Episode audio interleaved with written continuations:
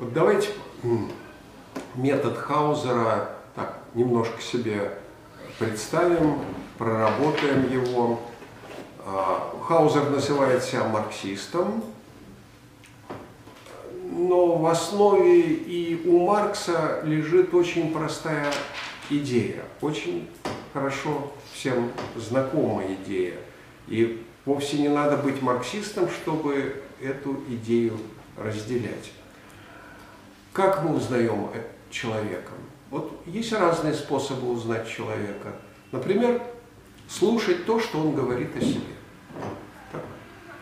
Ну, это правда. Мы принимаем это во внимание, когда мы хотим узнать, что он из себя представляет, да, он, конечно, принимаем во внимание.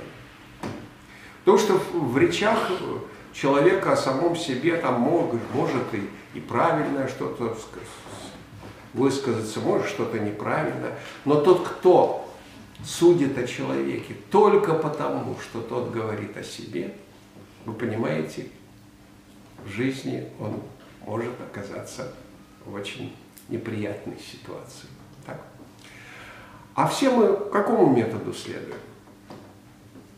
Мы, очевидно, учитываем не только то, что человек говорит, а что еще учитываем? Что о нем говорят другие? Так? Но и это не главное, потому что ведь бывает человек, на которого наговорили много напрасленно всякого, оклеветанный человек. Такое так тоже бывает. Сократа, как вы знаете, присудили афинские граждане казни, и он был казнен. Что же еще мы принимаем во внимание? Самое главное. М? Опыт взаимоотношений. Опыт, опыт взаимоотношений. А что, опыт ведь разный, он интеллектуальный. Когда мы общаемся с человеком, это тоже опыт. Когда мы слушаем то, что он говорит о себе, тоже опыт. Ну, то есть... Какой опыт? Поступки. Поступки. Это верно. Вот и в Евангелии сказано, как известно, по плодам их узнаете их. Не по словам, а по плодам. То есть то, что люди делают. А вот в науке об искусстве дело сложилось так, что вы, когда изучаете художника, вы что принимаете во внимание? Его работы, его картины, правильно? Его биографию, которую он сам, если он написал автобиографию, то есть что он говорит о себе, мнение других людей о нем, да? Что о нем говорили, что писали, а еще что вы принимаете его внимание? Что он сделал? А? Что он сделал? Что он сделал? Но он сделал в искусстве. В искусстве он делает, а, духов, производит духовный продукт. Понимаете, это то, что он рассказывает о себе, в общем-то, искусство. Но метод, который применяет Хаузер, и радикальное отличие этого метода от метода формальной школы заключается в том, чтобы судить о всех, о любых явлениях духовной жизни, нужно, конечно, принимать во внимание мнение эпохи о самой себе. Правильно? Но если мы об эпохе судим только потому, что писали в это время художники, говорили философы, религиозные деятели и так далее, то мы подобны тем людям, которые о другом человеке судят потому, что сам человек говорит о себе. Мы судим об эпохе потому, что она сама говорит о себе. А Хаузер вслед за Марксом считает, что ключ к духовным явлениям мы найдем, если будем судить об эпохе не только потому, что она говорит о себе, но что она производит в материальной области. Ведь и человек нами ценится, наверное, потому, в жизни он халтурщик, в главном самом том, что приносит ему, что обеспечивает его жизнь, как он живет. Вот если вы хотите все-таки узнать, что из себя человек представляет, наверное, главное, что вы должны о нем узнать. Он халтурщик, он жулик, или он добывает себе средства на жизнь честным трудом.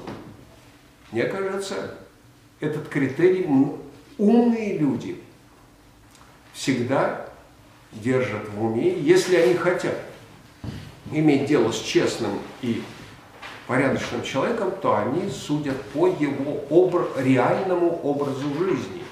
Потому что как он свою жизнь производит. Ведь мы все производим свою жизнь.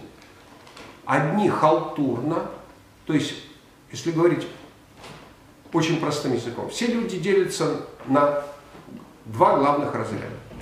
Одни живут за счет несчастья других, потому что приносят несчастье другим. Другие приносят счастье себе и приносят счастье другим тоже. Вот главный водораздел. Бывают замечательные люди. Дидро писал об одном, он, вот Синдик, он говорит, из Тулузы, замечательный человек, он такой балагур, он такой приятный в компании, он э, и себе жизнь, богатая у него семья, полный дом, полная чаша, там красивая жена, все прекрасно, все замечательно, но прекраснейший человек. И живет он, пишет Дидро, на благо себе и на горе другим. Потому что хотя он замечательный во всех отношениях, но он а, добывает средства к жизни, потому что он разоряет огромное количество семей. Он имеет в виду конкретного там дедро человека, который жил тем, что разорял других и тем самым создавал себе замечательную жизнь. Причем не просто других разорял, он разорял тех, кто трудится, кто честно живет. Да? Так вот, все люди делятся по такому разряду, о котором я уже вам сказал. Такой водораздел. Этот же метод, говорит Хаузер, давайте отнесем и к э, духовным явлениям. Почему мы отнесем к духовным явлениям? Потому что мы смотрим на мир – Каждый со своей колокольни. Известно такое выражение. Да? А что же является нашей колокольней? Нашей колокольней и является как раз образ нашей жизни. Образ не поверхностный. Вот этот синдик из Тулузы, о котором писал Дидро, он по внешнему образу жизни, он светский человек, замечательный светский. Но вот по основе своей жизни он жулик – вор и негодяй. Так? И важно найти, определить э, подлинный способ производства этого человека к жизни. Вот если перед нами большой художник, например, драматург Костровский, наш замечательный, великий драматург Костровский, вы прекрасно его знаете, да? он же показывает характеры, по которым мы получаем возможность вот эту грань проводить. У него и всевозможные купцы, разные люди, но мы проводим эту грань, где перед нами человек, жизнь которого основана на том, что он несчастье другим приносит, и где человек, существование которого дает право жить и другим тоже. Великий художник это всегда показывает. Бездарный нет. Бездарный может прекрасный, скажем, пейзажи рисовать в своих романах, быть мастером слова. Но вот этой грани он не проводит, и характер у него мертвый получается. А, так считает Хаузер, и этот метод он распространяет на явление изобразительного искусства. Итак, колокольня. Колокольня – это не, не просто колокольня, на которых мы взбираемся, а наш образ жизни. Ведь синдик из Тулузы, он ведь по-своему смотрит на жизнь. У него свои критерии добра и зла, хорошего и плохого. Сократ в глазах этого синдика из Тулузы как бы выглядел? Так же, как Сократ выглядит в глазах Платона? Нет. Это скажет, ну, дурачок. Кому он пользу? Себе принес или что? Семье?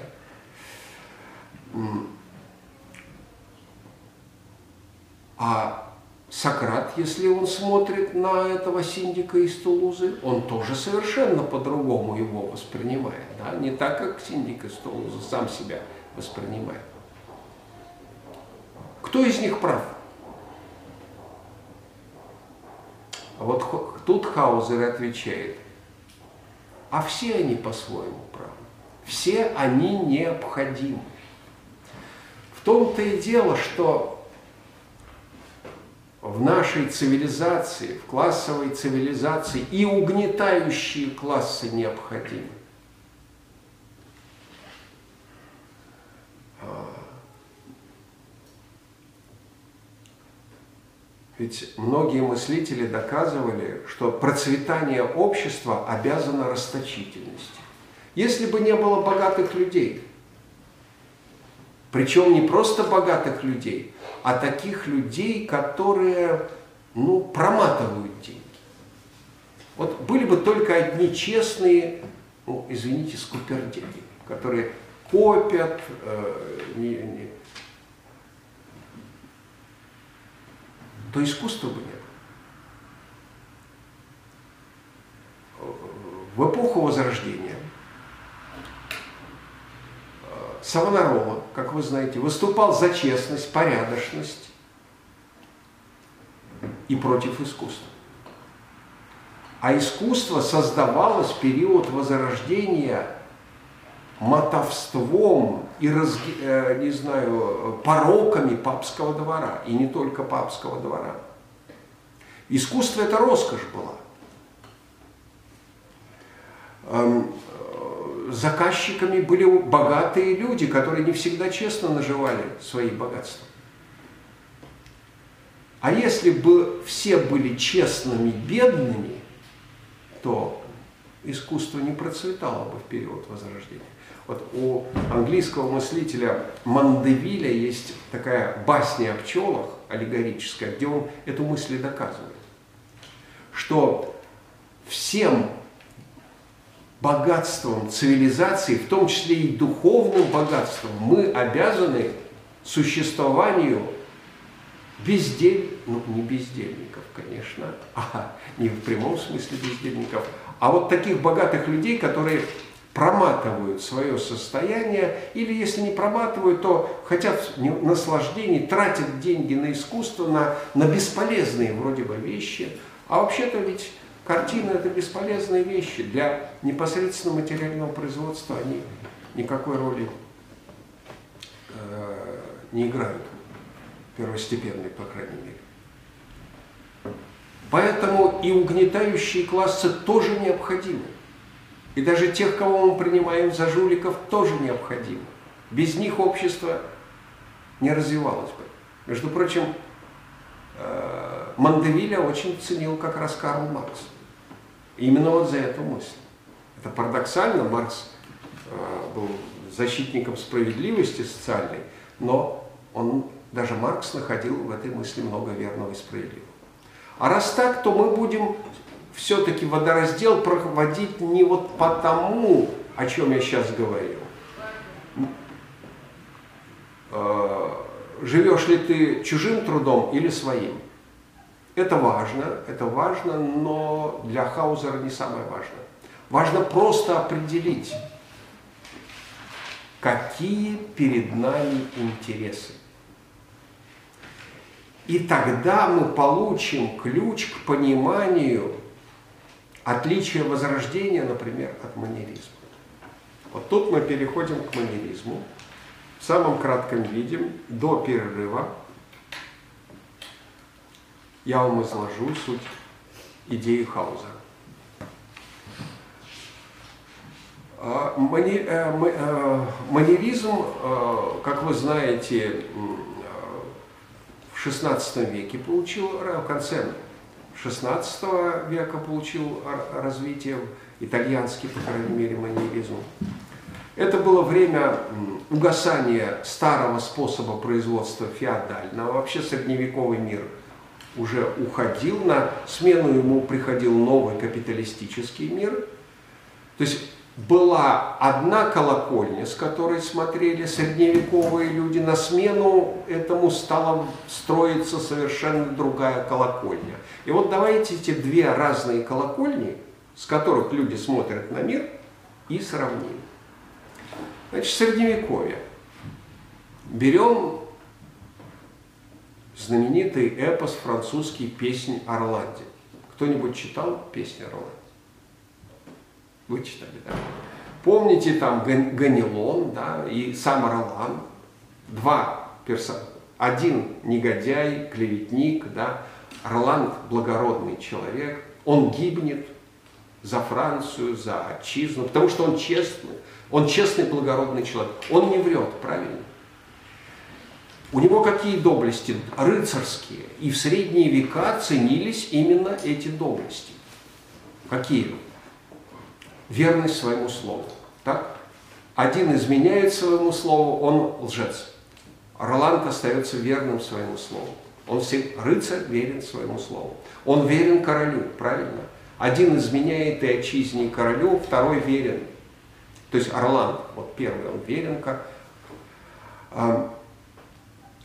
Почему эти качества считались такими важными. Разве они не, для всякого общества ценны, эти качества? Да, они вообще-то для всякого общества ценны. Они всегда верность, честность, благородство, э, рыцарство, мы говорим, он рыцарь, это на все времена.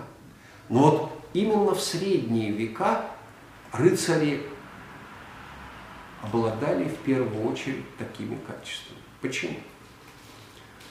Э, феодальное общество было основано на том, что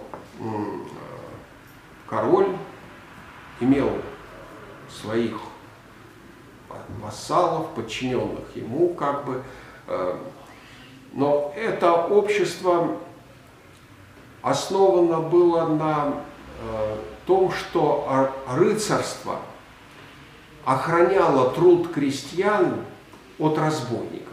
Сами рыцари в известной мере были разбойники, они были не прочь пограбить, конечно, но все-таки свои, они как бы, ну, говоря таким современным бандитским языком, крышевали своих крестьян. То есть они говорили, что вот мы, будешь э, от, э, избавлен от на, на, набегов э, соседей, мы тебя сохраним, но будешь нам платить дань. На этом основании возникло феодальное общество, и феодалы все-таки действительно сохраняли целостность территории, Э, государство все-таки существовало, относительное спокойствие, относительный порядок был. Эм, но что требовалось от рыцаря? Если рыцарь был трус и не мог быть хорошим воином, он, естественно, из рядов рыцарства вообще-то изгонялся. Он не мог надолго сохраниться в качестве рыцаря. Он должен был быть смелым воином. Дальше, если он постоянно, ну, в слово его верить совершенно было нельзя. Мог ли он быть э, верным своему королю? Нет, если бы все они жульничали, обманывали постоянно друг друга, то есть не было бы вот этой вот сплоченности их, а такая сплоченность, между прочим, есть даже и в бандитской, бандитской организации. Любая организация предполагает сплоченность и определенное товарищество. Оно даже есть среди определенные товарищеские законы есть и между бандитами. Другое дело, что бандиты грабят всех остальных, да и, в общем, там сложные отношения. Сложные эти отношения были и во времена рыцарства, это так, и тем не менее верность своему слову, честь, храбрость, достоинство, способность умереть за общий интерес. А это от воина требуется в первую очередь. Хороший воин – тот, кто может сражаться до конца, э, в том числе и жертвуя своей жизнью. Теперь смотрите на новое общество, буржуазное. Главный герой этого общества – капиталист, купец – Скажите, пожалуйста, верность своему слову – это обязательное для него качество, без которого он прожить не может? Опять-таки, если мы почитаем Островского, про его купцов, то они как хвастаются между, между собой, когда сидят там в теплой компании, они хвастаются, как они обдурили своих покупателей, как они там гнилую материю каким-то барышням смогли продать. И, и, и в глазах друг друга то, что они сумели это сделать, это их возвышает. Они настоящие люди, потому что они гнилый товар сумели. Вот продал гнилой товар, объегорил другого, ты человек. Ты это. То есть качества совершенно другие, другая совершенно колокольня, с которой э, рыцарь смотрит на мир и купец смотрит на мир. Но при чем тут искусство? Для характеристики буржуазного общества важно еще вот что. В сравнении с феодальным. Феодальное общество было основано на строгой иерархии. Если человек рождался рыцарем, он, как правило, умирал рыцарем. В редких случаях он мог стать крестьянином. И наоборот, крестьянин очень редко имел возможность стать рыцарем. Основные классовые различия, они были устойчивы, они сохранялись. И главное, э, вообще качество э, феодального общества, которое ценилось, это вот строгая иерархия, неизменность, строгая структура, которая сохранялась. Вы знаете, что было три главных сословия в феодальном обществе. Это духовенство, это дворянство, это крестьянство. Да? И вот границы между этими обществами, э, этими классами, сословиями, они были очень э, строгими. Для каждого из этих классов был свой суд. Я тут для иллюстрации приведу вам такой пример из э, истории французской революции Карлейля. Эм, когда э, существовал закон вплоть до французской революции, когда крестьянин возвращался с него, то есть, простите, сеньор, сеньор возвращался с неудачной охоты, он имел право, но он ведь в плохом настроении возвращается с охоты, да?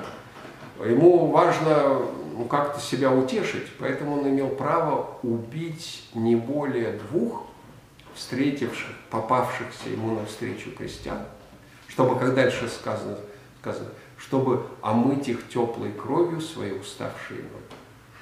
Это было записано в законе. Потому что если этот сеньор убьет более двух крестьян, которые ему попадутся навстречу, то его осудят. Ну, конечно, не в тюрьму его не отправят. Его осудят, именно там скажут, нехорошо поступил. В следующий раз так не делай. Но как вы думаете, когда крестьянин возвращался с неудачной охоты, имел ли он право убить двух попавшихся ему навстречу сеньоров? Это исключено было уже потому, что крестьянин вообще не имел права охотиться. Охота – это привилегия дворян. И, и суд совершенно был другой и у дворян, и у крестьян. Сословные, а разные, то есть законы. Что сделала французская революция? Она устранила границу между сословиями тем, что она сделала суд для всех одинаковый. Сейчас мы привыкли, нам странным кажется, ну неужели можно одного человека судить по одним законам, а другого по другим. Фактически, к сожалению, так и происходит.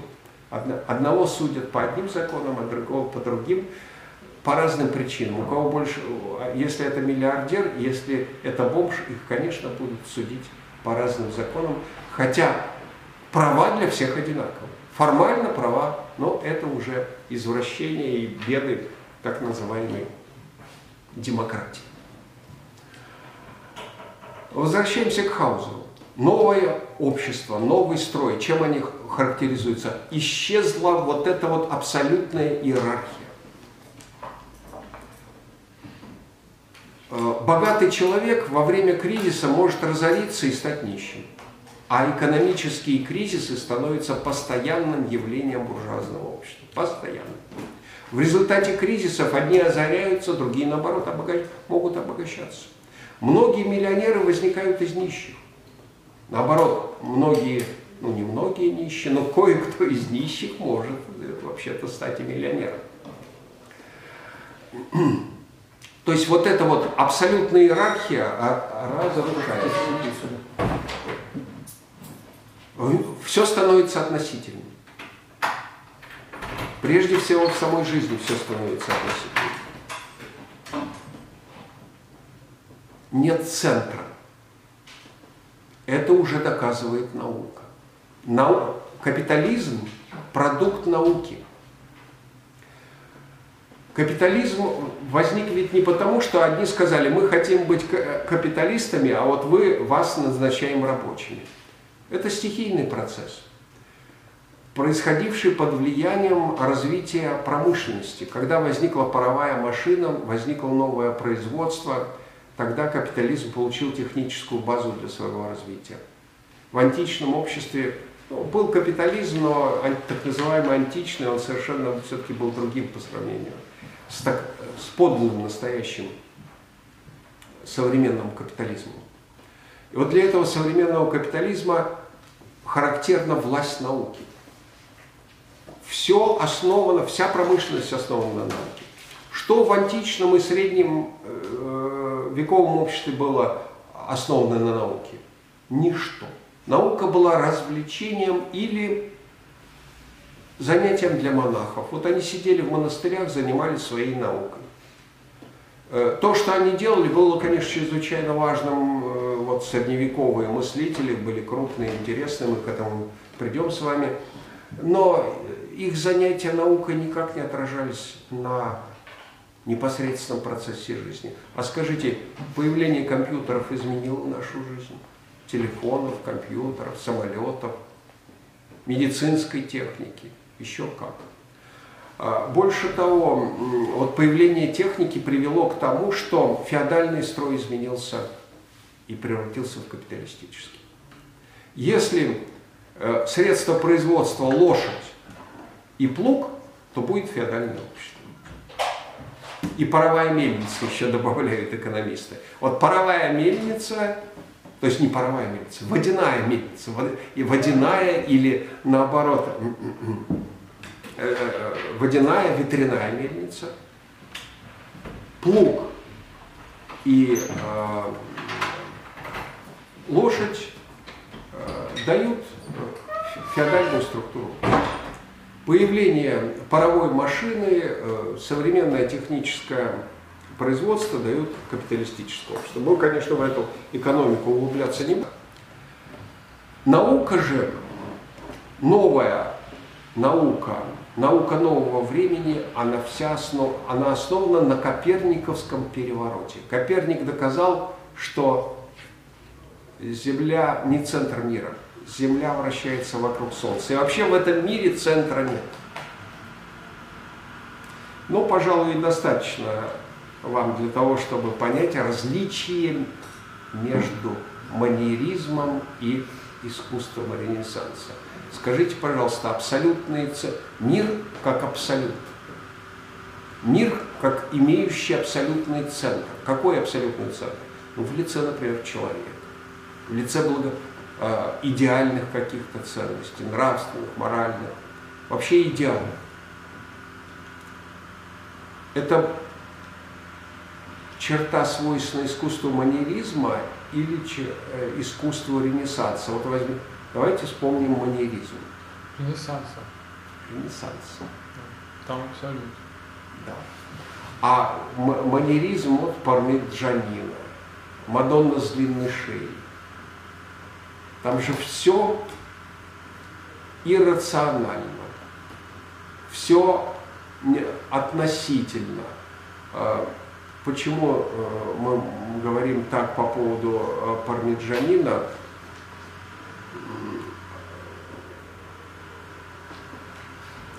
Вот смотрите, нарушены все пропорции, да? хотя бы физически. Такой длинной шеи, как правило, как правило, у женщины не бывает. Она такого телосложения, что если встанет, она будет, наверное, уродливо выглядеть. На э, в картине колонна, которая ничего не подпирает, да, колонна просто сама по себе.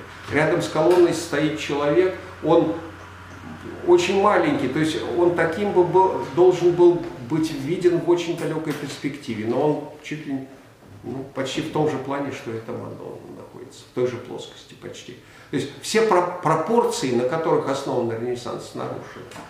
Перспективные пропорции, э, духовные тоже пропорции нарушены.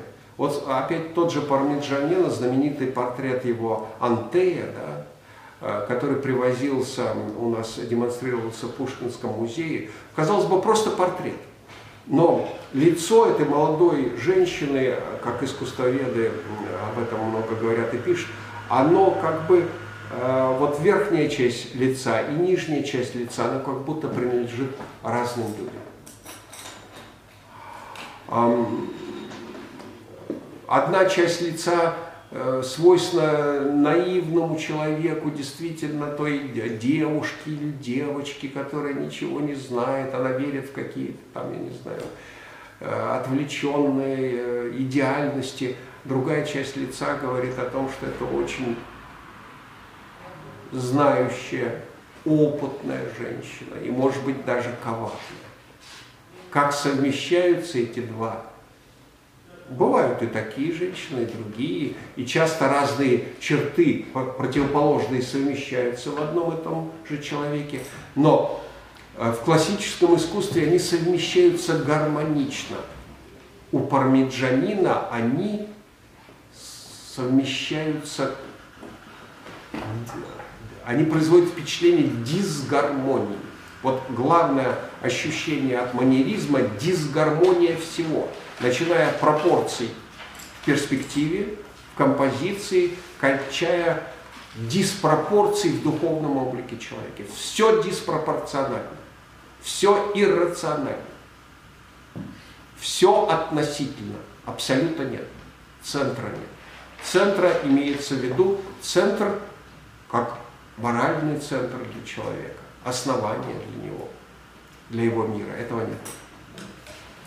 Но все это есть в искусстве возрождения. Это легко показать, и Хаузер это показывает. Ну теперь, после того, как мы это все узнали, согласимся мы тут с Хаузером.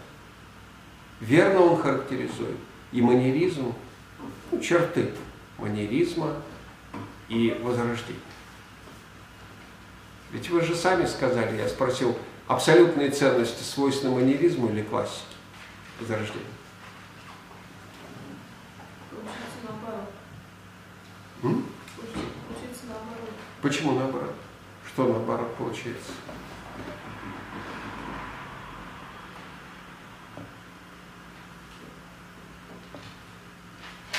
Но они же не настолько искажены в маньеризме.